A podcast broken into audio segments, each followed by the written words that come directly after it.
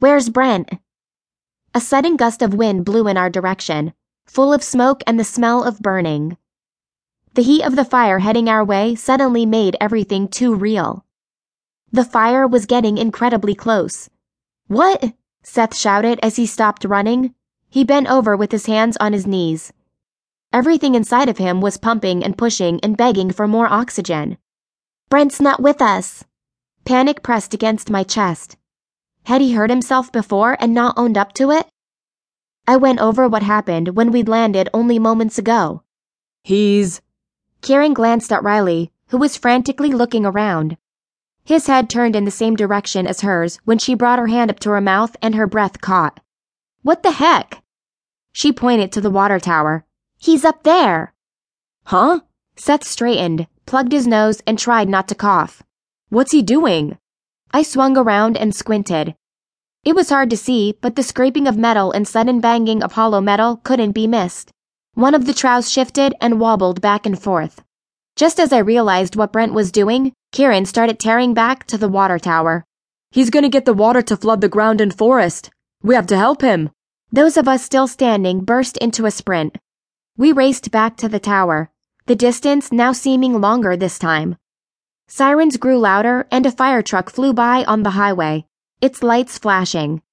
Another one followed it down the exit moments later. Brent had managed to break the top of a tube that I had slid down loose from the scaffold and was rolling it. Seth coughed and spat.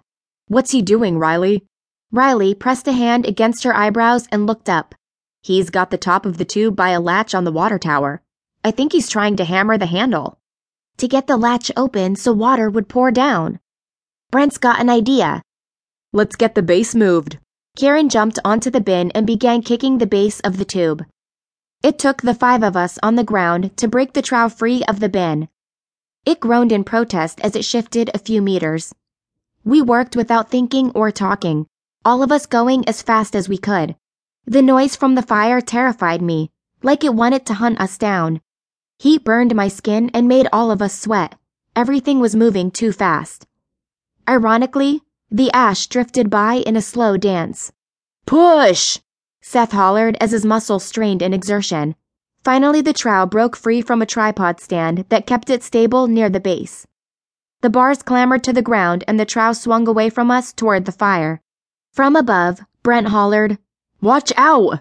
I heard the water bubble inside the tower and splash against the insides of the trough as it raced down. Brent must have managed to get the hatch open and set the trough to let the water pour down. I jumped up to try and push the base of the tube toward the forest. I could barely reach it now. Only my fingers managed to make contact. It didn't budge. Seth, push it again. The water's coming. Seth ran and leapt in the air, both arms coming up and nailing the trough with perfect athletic timing. It swung wild and water ricocheted out of the spout, flying over the first trees and dumping into the forest. The trough swung a few meters to the right and, because of the pressure from the water, moving back to the left like a clock pendulum. Angry hissing and the sound of fire drowning sounded like music to my ears. It's hitting the fire. The same time I spoke, Riley said, I can see it. Fire department's on the other side fighting it as well. Brent stood beside Kieran, his arms crossed and a big goofy grin on his face. I ran over and hugged him. You crazy idiot. Idiot? Kieran laughed. I'd say more along the lines of a genius. That was brilliant. He high-fived Brent. I saw the lower flood latch when Zoe and I were up there before. I figured it was worth a shot. How you guys moved the base was awesome. Brent opened and closed his hands into fists, then tucked them into his jeans pocket. See?